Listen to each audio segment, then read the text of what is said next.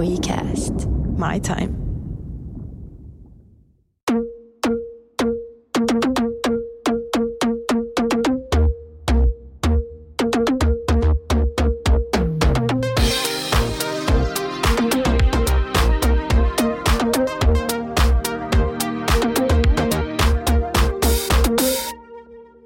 Hei taas ruokakuplasta. Studiossa Ossi ja Noora ja tänään puhutaan vegebuumista. Tämmöisenä vähän hassuna aha-elämyksenä oli ehkä kun katsoin pari vuotta sitten TVstä Satuhäät-ohjelmaa. Ja siellä oli tämmöinen joensuulainen, olisiko ollut trukkikuski tai duunari nyt joka tapauksessa, joka kertoi ihan by the way olevansa vegaani ja mitä se pitää huomioida tässä hää-suunnittelussa.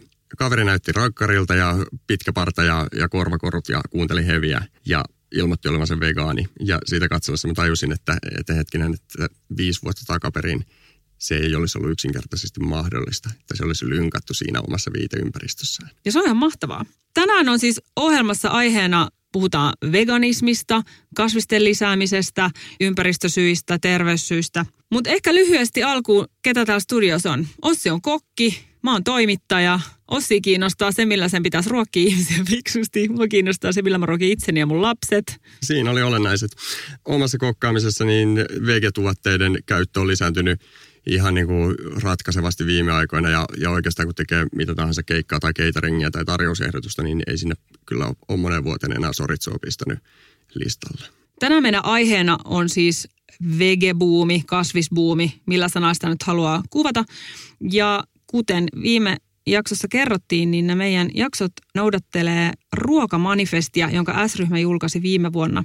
Ja siellä tosi isona teemana on juurikin tämä kasvissyönnin lisääntyminen. Tämä kasvisten syöminen ja veganismi, niin sehän on lähtenyt sieltä näistä niin kuin animaliasta ja eläinoikeuksista ja eettisyydestä ja hipeistä ja kaikki ollaan, ollaan samaa henkeä ja näin.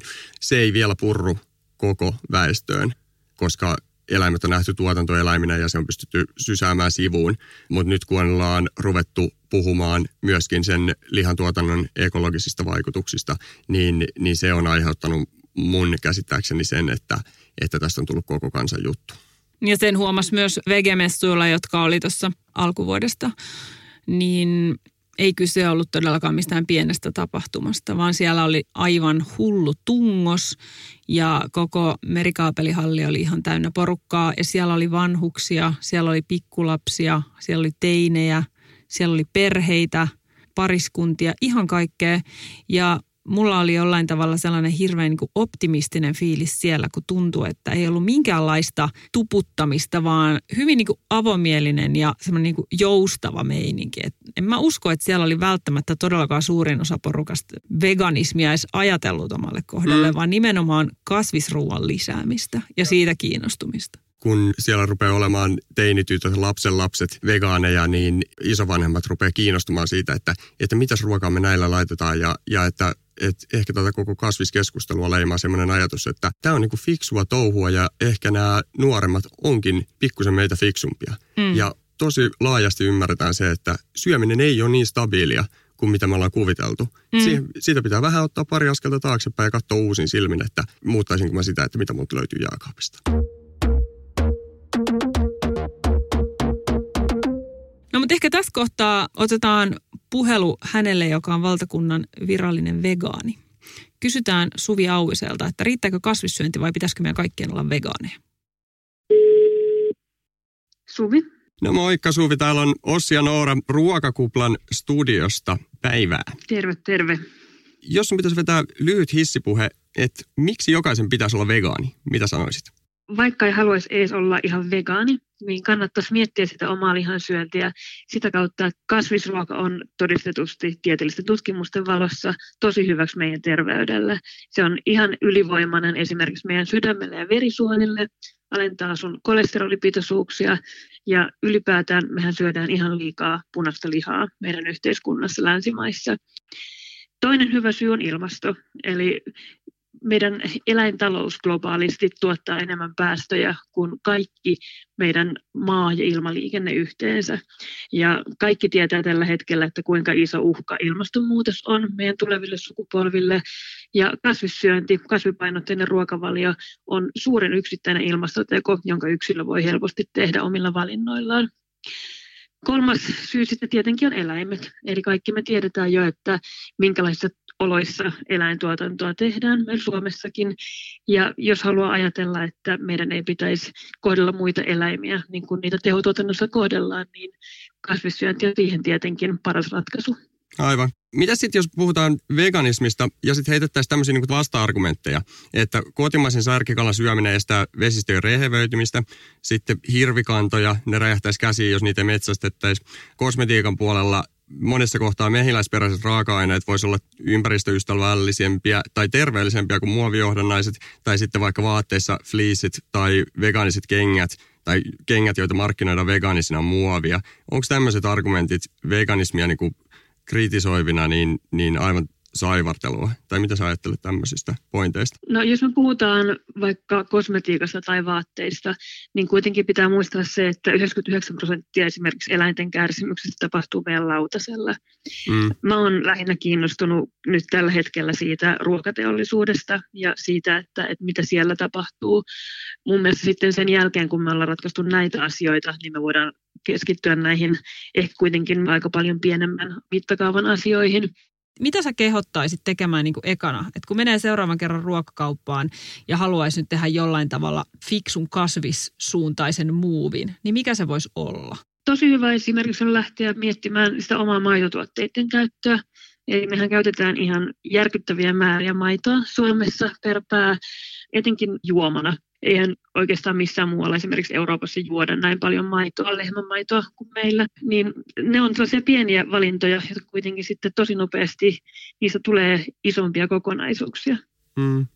Mun omasta mielestä ihmiset usein unohtaa sen, tai ajattelee sillä tavalla, että ne mihin ei ole tottunut näissä vegetuotteissa, niin tuomitsen ne suorilta kerran perusteella, että ne on pahaa. Sitähän se on tosi paljon, että me ollaan niin totuttu just syömään eläimiä ja syömään vaikka maitoa, että sitten ajattelee, että nämä on näitä normaaleja makuja, mutta siis makuaistihan myös muuttuu tosi nopeasti. Kun sä alat totutella johonkin uuteen makuun, niin siinä ei loppujen lopuksi mene kuin muutamia viikkoja, että sä alat tottua niihin uusiin makuihin. Ja sitten sieltä alkaa ehkä löytyä jopa uusia lemppareita mun on esimerkiksi tosi vaikea enää ajatella, että mä vaikka joisin maitoa, musta se niin maistuisi jo niin kummalliselta tällä hetkellä, että se on vain tottumiskysymys. Joo, mun lapset esimerkiksi on molemmat siirtynyt suoraan imetyksestä kauramaitoon ja lehmänmaito mm. maistuu niiden suussa tosi erikoiselle. Ja mä oon huomannut ihan saman esimerkiksi voin kanssa.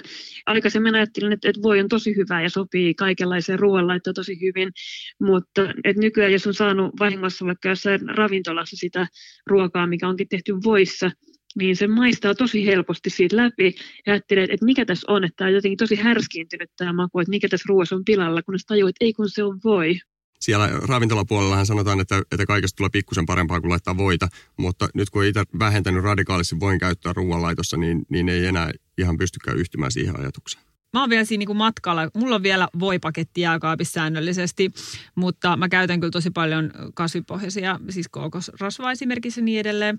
Mä en ole vielä täydellinen ihminen, mulla on se voipaketti. Kukaan ei ole täydellinen. Kaikki meistä on matkalla. Kukaan meistä tässä yhteiskunnassa ei pysty olemaan sataprosenttisen vegaani, koska meidän yhteiskunta pyörii sillä, että nämä eläintuotteet on kaikkialla meidän ympärillä.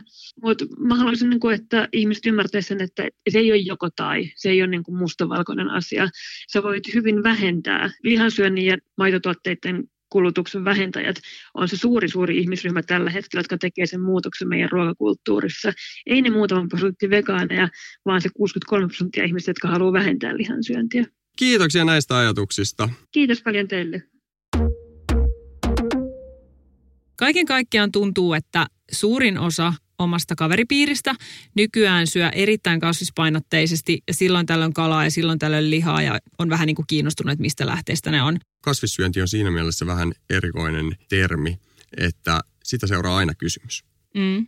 Jos joku sanoo, että mä olen kasvissyöjä, niin mä en vielä tiedä, että kuuluuko se ruokavalioon maitotuotteet, kananmuna, ehkä silloin tällöin kalaa aiemminhan oli paljon semmoisia kasvissyöjiä, jotka söi myöskin kanaa. Joo, se on musta tosi jännä. Mutta se on ehkä muuttunut. Et se on enemmän niin kuin se keskustelu tällä hetkellä, että syödään tiedostavasti ja pystytään sitten määrittämään mm. itselle niitä rajoja siinä. Mutta ei, ei niin kuin uskotella enää sillä tavalla, että kasvissyöjä ja syödään kanaa. Eli jengi fleksaa. Mm. Eikö niin? Eikö se ole oikea termi meille, jotka syödään silloin tällöin kalaa esimerkiksi? Flexaustermi on yleistynyt viime aikoina aika paljon. Mm, mutta kun sulle tulee asiakkaita ravintolassa, niin kutsuuko ne itseään fleksaajiksi? Ei tietenkään. Eihän se tarkoita sillä tavalla mitään. Ruokarauha ja, ja syöminen on jokaisen oma asia ja, ja silloin tällöin syödään lihaa, mutta yritetään niin painottaa kasvis. Syödään enemmän kasviksia. Mutta mm. mä en ole ihan varma, että uskonko mä tähän.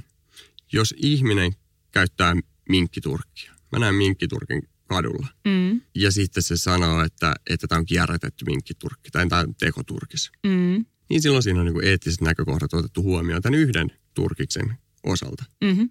Mutta se, että me nähdään tuolla kadulla niitä turkiksia kaulassa, legitimoi sen, että sitten se, joka ei piittaa pätkääkään tästä asiasta, niin käyttää sitä eettisesti kestämätöntä turkista.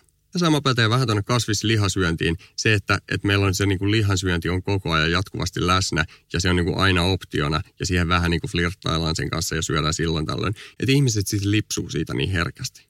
Jos pitäisi olla ihan täysin puritaan, niin mä en usko, että se on myöskään keino mennä eteenpäin. Mä uskon, että ratkaisu on juuri siinä, että ne, jotka on syönyt aiemmin paljon lihaa, alkaa syödä ensin vähän vähemmän lihaa ja sitten ehkä vielä vähemmän lihaa. Mun mielestä se, että porukka siirtyisi katukuvassa edes niihin tekoturkiksiin, niin olisi tosi hyvä, vaikka se ylläpitääkin sitä mielikuvaa siitä, että turkis on cool. Mutta jos jokainen yksittäinen kuluttaja tietää, että se sen oma turkis ei ole aito, vaan tekoturkis, niin silloin tavallaan ollaan mun mielestä kuitenkin oikealla tiellä. Joo, Eli sama ruuassa. Kyllä joo.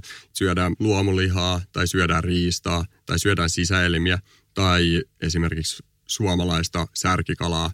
Totta Mm. kai ilmasta proteiinia. Mm. No mutta tässä sä liikutkin nyt aiheessa, jota me käsitellään ensi viikolla. Kyllä. Jolloin meidän aiheena on kalavallankumous, joten ei meillä kalavallankumoukseen vielä, Ei mennä. mutta, mutta, oikeassa siis, oot. mutta mä tarkoitan sitä, että, että jokaisessa yksittäisessä tapauksessa veganismi ei mun mielestä ole ainoa oikea kaiken kattava ratkaisu. Mutta, mutta isona vastauksena sille, että, että meillä tämä, tämä kokonaispaletti eläisi siihen suuntaan, mihin sen on ilmeisesti pakko suuntautua, niin veganismi on tämmöisen niin kuin massojen kannalta selkeä vastaus, jota parempaa vastausta ei tällä hetkellä ole olemassa. No onko sulla jotain suosikki elintarvikkeita niin kuin vegaanipuolella, sellaisia, jotka korvaisi selkeästi niin kuin perinteiset eläinperäiset tuotteet? Silloin kun söi vielä, vielä kaikkea täysin ajattelematta moraalisia kysymyksiä ja omatunto ei painanut, niin, niin kyllähän silloin tykkäsi syödä jotain, jotain ku- ku- ilmakuivattua kinkkua ja juustoja. Hmm. Semmoista niin kuin napsittavaa, että katsoo jotain telkkarista tai joltain ruudulta ja siinä samalla jotain napsia. Semmoisia vegetuotteita on aika vähän olemassa, mutta yksi mikä on, on omasta mielestä hyvä on noi merilävähelmet. En tiedä kuinka pitkälle ne on prosessoituja tai mikä se valmistusmekanismi siellä takana on, mutta, mutta niitä mulla on melkein jatkuvasti kaapissa. Niin, eli merilevähelmet imitoivat kaviaaria. Joo, mä tiedän. Mulla taas sitten ihan selkeästi kasvipohjaiset maidot on vallannut jo, no jo kymmenen vuoden ajan oikeastaan ollut mun jääkaapissa lehmänmaidon tilalla. Käytän sitä itse henkilökohtaisesti esim. myslinkaa ja ruoanlaitossa, mutta lapset juo sitä kyllä ihan lasista, niin kuin lehmänmaitoakin. Ranskalainen keittotaito, jolle kaikki länsimainen keittiö perustuu, niin, niin siellähän on, on ne kulmakivet on se, että miten voi käyttäytyä eri lämpötiloissa, miten kananmuna vatkautuu, miten kerma vatkautuu. Ne on niin kuin maitotuotteet, kananmunat, ehkä valkoinen jauho ja sokeri. Hmm. Et kun näitä ruvetaan ottaa pois, niin sieltä jää aika vähän jäljelle. Ja mitä nyt on tapahtumassa, niin, niin ollaan saamassa just näiden kauratuotteiden osalta uusia pelivälineitä siihen, että miten me voidaan tehdä samanlaisia asioita, mitä ollaan aiemmin tehty ilman niitä eläinperäisiä tuotteita. Juuri. Ja ehkä jos mennään näihin niin kuin elintarvikkeisiin, mitä, mitä tuolla vegepuolella on, niin, niin aika paljonhan on tullut eineksiä, mutta enemmän vielä kaipaa niitä niin kuin rakennuspalikoita. Mm. Kokkina tämä on ihan sairaan mielenkiintoista aikaa, kun siellä on tosi paljon semmoista, mitä on aiemmin tehty, mitä enää ei tässä niin kuin uudessa tilanteessa ja ekologisesti kokkaamalla pystykään tekemään. Siellä pitää keksiä jotain niin kuin ihan nollasta, ottaa kaikki mahdolliset raaka-aineet sieltä sun ruokakaapista ja katsoa, että mitä se pystyisi tekemään jotain suurin piirtein samanlaista. Se on tosi mielenkiintoista. No siitä pitää kuitenkin muistaa, että suomalaisista kasvissyöjä arvioidaan olevan noin 4 prosenttia ja vegaaneja 0,43 prosenttia. Eli kuitenkin suurin osa suomalaisista käyttää just maitotuotteita ja kananmunia ja niin edelleen, vaikkei välttämättä söisi sitä lihaa. Siis kyse on tosi marginaalisesta ilmiöstä vielä, vielä noin niin lukemien pohjalta. Me yritettiin myös kysyä tuolta S-ryhmän datasta, että pystyykö sieltä päättelemään, että kuinka moni suomalainen on oikeasti vegaani. Se oli siellä suunnalla hankala kysymys, koska niitä ei ole ihan tarkasti niiden ainesosaluetteloita ryhmitelty, mutta heidän lukijapanelin vastauksissa tosiaan kolme prosenttia vastaajista Suomen laajuisesti ilmoittaa olevansa kasvissyöjiä ja niistä joka seitsemäs vegaani. Tuo on niin jännä juttu, kun tässä omassa kuplassa tuntuu, että veganismi on niin kuin tyli, että puolet porukasta on. Meillähän on ihan tästä, tästä myöskin meidän omasta kuplasta tietoa siinä mielessä, että, että me tehtiin meidän kuulijoille kysely ja siellä vastauksia oli 270 ja tästä porukasta tasan 10 prosenttia ilmoitti olevansa vegaaneja. Mm. Eli tässä on niin kuin se ero, että kuinka paljon meidän oma ruokakuplan ja, ja valtakunnallisen tilanteen Välillä on eroa. Hollywoodissa to be vegan on niin kuin isoin juttu tällä hetkellä. Ja tässä on tietenkin ollut niin kuin trendiä luotsamassa Beyoncé ja Jay-Z, jotka julistautu vegaaneiksi vuonna 2013. He tosin julistautu vegaaneiksi vain 88 päiväksi ennen jotain gaalaa. Ideahan oli se, että he tulevat gaalaan ja näyttävät paremmalta kuin ikinä. Ja hehän lanseerasivat sitten tämän myötä oman tuotteensa, joka on joku tällainen vegaanimenu ja suunnitteleva palvelu, että sä voit tilata kotiin safkat ja niin edelleen. Eli tämä vegaanihomma liittyy hyvin pitkälti niin kuin ulkonäkö, terveys, treenaaminen hmm. tähän skeneen. Mutta Beyoncélle terveiset, että terveys on paljon muutakin kuin vaan ulkonäkö.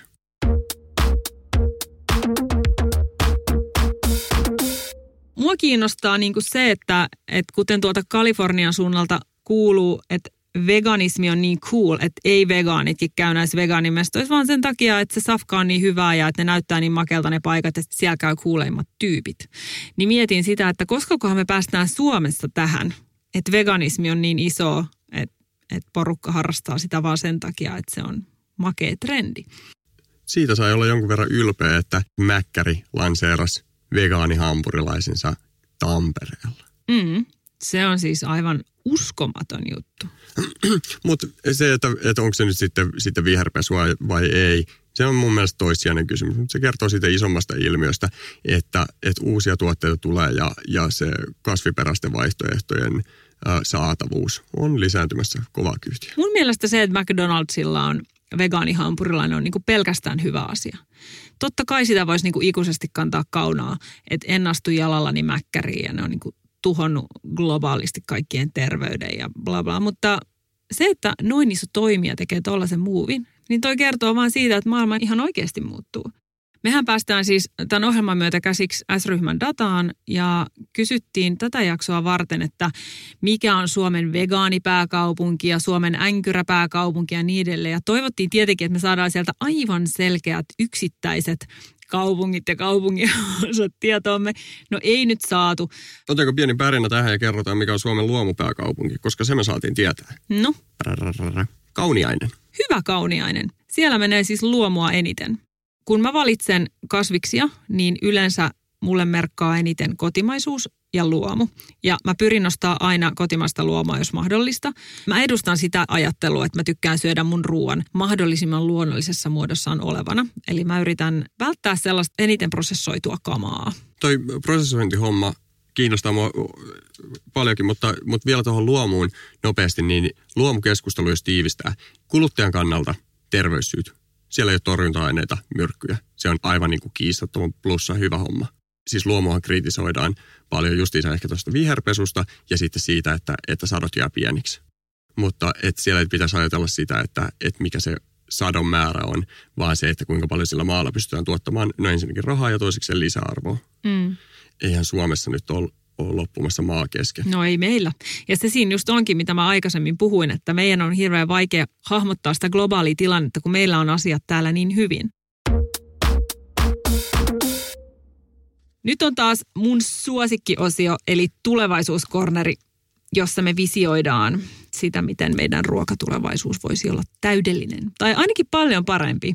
Viime viikolla mä vähän niin kuin dominoin tätä osa-aluetta ohjelmasta, niin nyt Ossi saa aloittaa. Esimerkiksi vaikka otetaan selleri.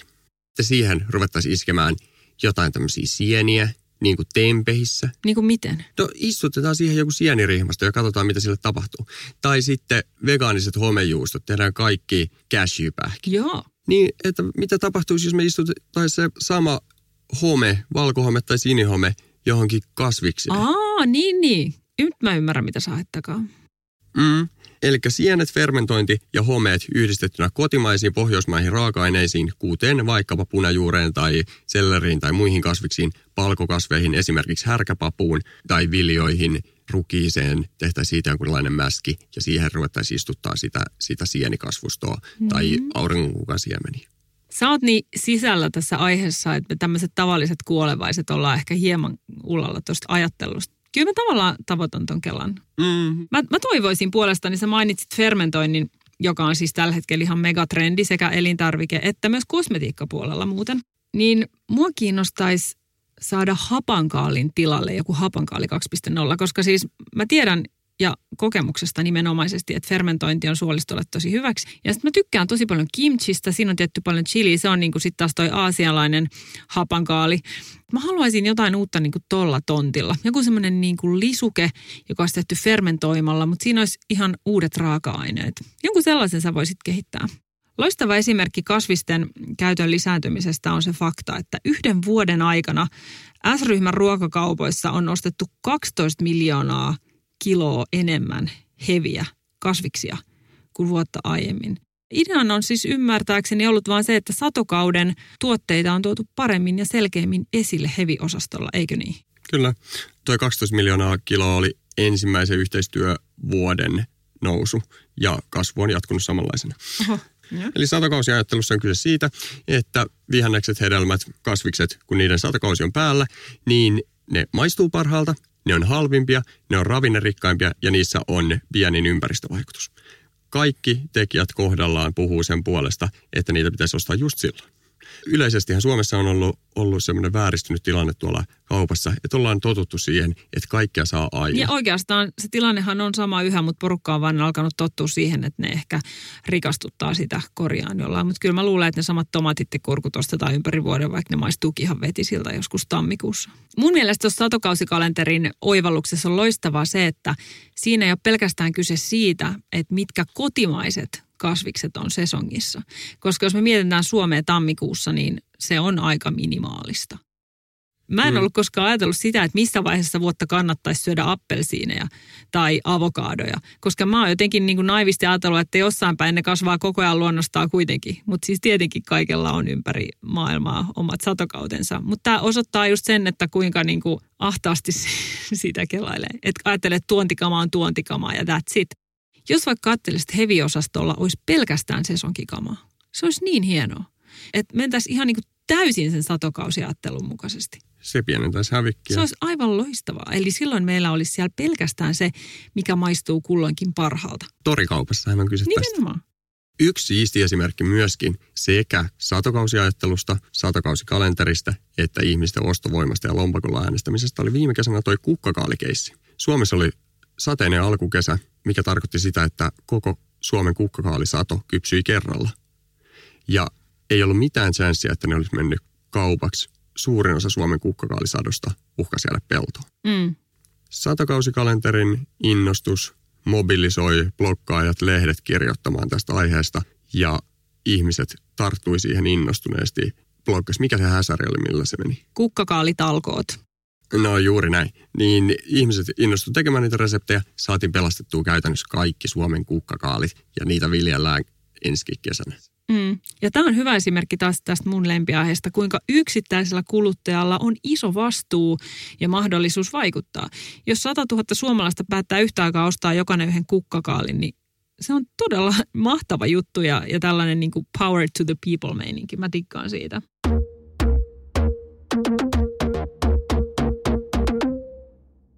Noi vege-elintarvikkeet, niin, kuin niin sanottuja lihankorvikkeita, mm. vakioargumentti niitä vastaan on se, että ne on niin kauhean prosessoitu. Käytännössä melkein kaikki ruoka on prosessoitu. Niin se onkin siitä, että kuinka vähän tai kuinka paljon. Itse on ajatellut, että se liittyy siihen, että siellä on niitä maissista johdettuja sokereita ja säilöntäaineita ja pitkälle prosessoituja rasvoja pumpattu yhteen ja, ja saatu tehtyä kääretorttuja, jotka säilyy ikuisesti. Mm. Jos sitä tarkoittaa se prosessointi, niin voidaanko me yleistää tätä vege-tuotteisiin vai onko tämä prosessoitu vaan sana, jolla hyökätään niitä vastaan? Siinähän on kaksi asiaa. On se, että mitä kaikkea raaka-aineista häviää siinä prosessin aikana ja sitten toisaalta mitä sinne lisätään tai mitä sinne täytyy lisätä sen vuoksi, että sieltä häviää jotakin, jota siellä alun perin oli. Koska jos miettii kasviksia, niin niistähän lähtee katoamaan vitamiineja ja ravintoaineet sillä hetkellä, kun sä halkaset ne. Eikä siinä tarpeeksi prosessoidusta ruuasta. Mennään eteenpäin, eli seuraavaksi viikon piikki. Morjesta Marko, täällä on Ossi ja Noora Ruokakuplan studiosta. Peruna ja jauheliha myy ilmeisesti tasaisesti kuin häkä, mutta minkäs elintarvikkeiden myynnissä on viime aikoina ollut heittelyitä?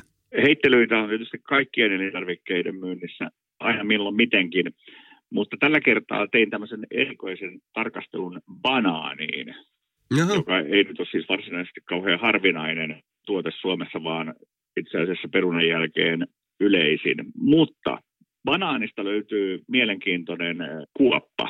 Sen myynti joulukuussa on äh, selkeästi vähäisempää kuin muulla. Ja tämähän on niin kuin jännittävä juttu. Onko sitten jouluna vaan joulupöydässä muut hedelmät ja silloin satsataan niin kuin siihen vähän erikoisempaa vai mistä se voi johtua? No tästä se tietysti johtuu, että joulun aikaan se variaatio pöydissä kasvaa niin paljon ja on kaikkea muutakin, mitä ihmiset haluaa. Mutta kun banaanista usein ajatellaan niin, että se on läpi vuoden tämmöinen suomalainen suosikki, joka nyt ei varsinaisesti ole suomalainen, mutta että suomalaisten suosikki. Kyllä se melkein jo kansallishedelmäksi taitaa lukeutua. Joo, ja sitten vielä kun ottaa huomioon sen, että esimerkiksi Tampereellahan synnyinkaupungissa, niin banaanihan ei ole banaani, vaan se on banaani. Banaani tai bansku. Joo, Kyllä, koko perheen suosikki. yes. Banaanin suosiota selittää varmasti se, että banaanin pakkaus on mitä mainioin Mm, suoraan äitimaan eli luontoäidin huikeasta R&D-keskuksesta kehitetty ja mm, sehän on paras mahdollinen. kyllä, banaaneita tulee ilmeisesti aika paljon myöskin hävikkiä siitä huolimatta, että ne on järkevästi pakattuja. Mites sinkkubanaanit, meneekö ne yhtään paremmin kaupaksi kuin aiemmin? Itse asiassa en tiedä. Mutta se on tämmöistä ihmisten yleistä ajatusta siitä, että pyritään niin kuin kollektiivisesti vähentämään hävikkiä, niin, niin ainakin siitä on jonkun verran ollut- puhetta, että tartuttaisiin siihen yksinäiseen banaaniin siellä Joo, tietysti sitten se on kätevää, että banaanihan säilyy kuitenkin suhteellisen hyvin. Mm, Eli tota, sitä on helppo niin kuin käyttää siinä mielessä. kyllä, ja monipuolinen ja lapsetkin tykkää, koko perheen herkku. Kyllä. Yes. Ja muuten koko vuoden sitten banaanimyynnit on melko lailla tasaisia vai? Kyllä vaan, mutta tuo joulukuu todella on kummallinen antibanaanikukausi. Ja onko siinä ihan niin selkeä se kymmeniä prosentteja heittely vai? Ei kun iso, se on iso se kuoppa. Eli tarkoittaa, että myydään kolmannes vähemmän. Ei ihan niin paljon, mutta tota, kuitenkin merkittävästi vähemmän. Joo, no mutta se on ihan tavallaan ymmärrettävää, että suomalaiset on niin jouluna satsataan ja halutaan tehdä jotain erikoista ja pistää parasta ja sitten, sitten lähdetään pois niistä, niistä arkipäivän tuotteista. Jep. Kyllä, kyllä. No niin, kiitoksia tästä mielenkiintoisesta infopläjäyksestä. Palataan asiaan ensi viikolla. Yes. Tässä kohtaa otetaan vielä lukijan kysymys. Meille tuli tämmöinen hauska, vähän erikoinen kysymys, että onko kaupan hyllyssä jokin sellainen tuote, joka on pakko olla myynnissä, koska jos sitä ei olisi, tulisi jatkuvasti järjettömästi valitusta, mutta todellisuudessa sitä ei kuitenkaan myydä lainkaan. Ja vastauksena saimme, että on varmaan moniakin tällaisia, mutta emme kommentoi tuotetasolla. Mutta perinteiset vakiintuneet vuosikausia myynnissä olleet tutut tuotteet voivat olla tällaisia. Esimerkiksi makeisissa on ollut tällaisia tuotteita, joita varmasti tulee palautetta myynnistä poiston jälkeen, vaikkei niitä ostettaisikaan entisen malliin. Itse muistan pastirolit, minne ne katosivat, kummeleiden pastirolpäivät. Niitä Mutta kaipaan. niitä ei enää myydä. Onko jotain sellaista, mitä nyt pitää olla hyllyssä tai menee kaupalta uskottavuus? Kettukarkkeja ehkä. Mulla on vähän sellainen asenne, että jokaisessa kaupassa pitää olla tuore tiski, tai se ei ole mun mielestä niinku oikea ruokakauppa. Mä ostan hevistä melkein kaiken, mitä mä tarviin, mutta silti mä haluan, että siellä kaupassa on se tuore tiski, vaikka minä en siellä asioi. Tässä tämän viikon ruokakupla. Kiitos kun olit mukana. Muista käydä kommentoimassa Facebookissa, Instagramissa tai Twitterissä, jos on jotain sanottavaa jaksosta tai jotain ideoita tuleviin. Mitä Sussi ensi viikolla? Ensi viikolla hypätään vegestä yksi askel taaksepäin ja puhutaan kalasta. Eli ensi viikolla tulee kalavallan kumous. Siihen saakka moikka. Moikka moikka.